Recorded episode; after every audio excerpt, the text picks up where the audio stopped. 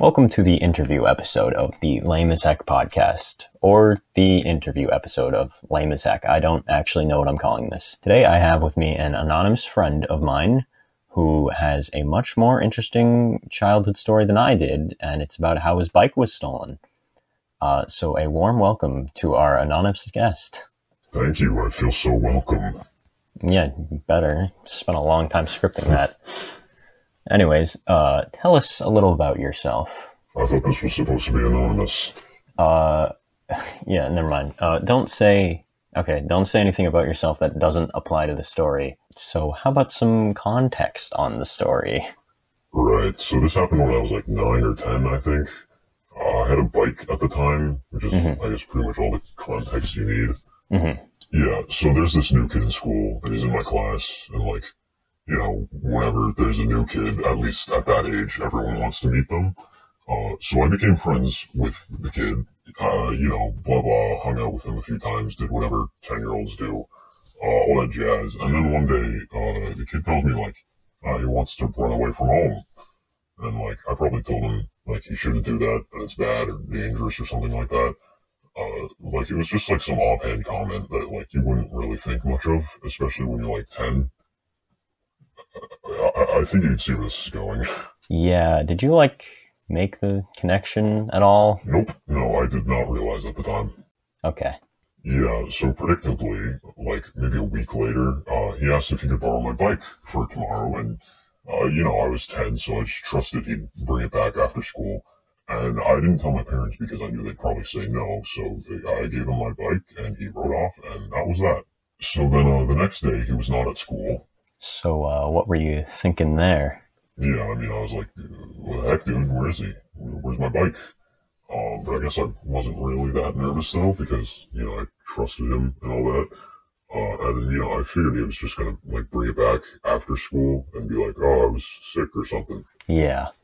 So, uh, a few hours after I got home, I don't remember exactly what happened, but I think, like, his parents called my parents, and they said that he left to go to school that morning, and then he didn't come home from school.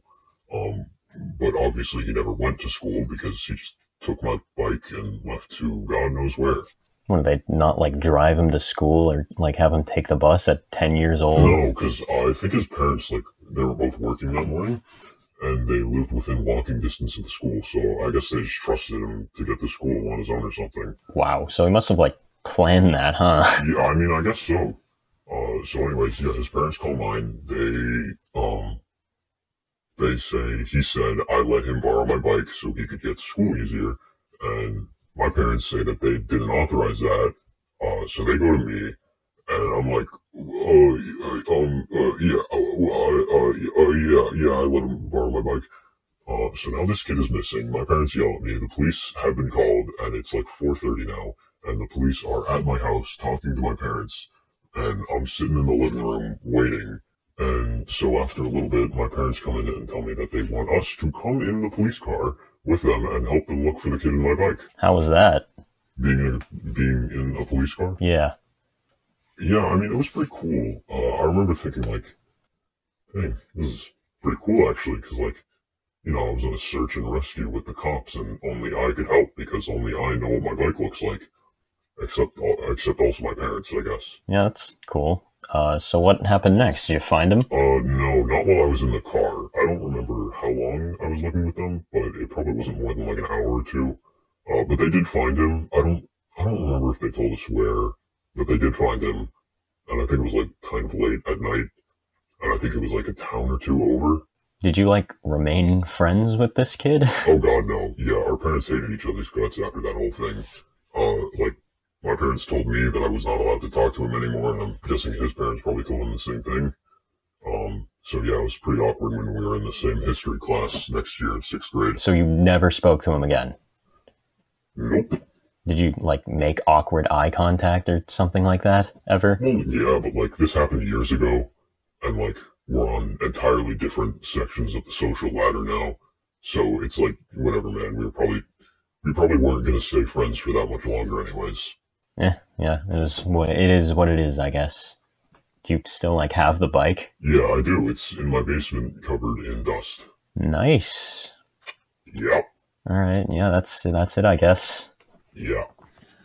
Yep. Thank you for listening. Thank you for listening to this episode of the Lame as Heck podcast. I hope I get a good grade on this, despite it being technically late, because I put some serious effort into this. Uh, tune in next time where I'll be talking about my favorite movie ever, uh, Perfect Blue.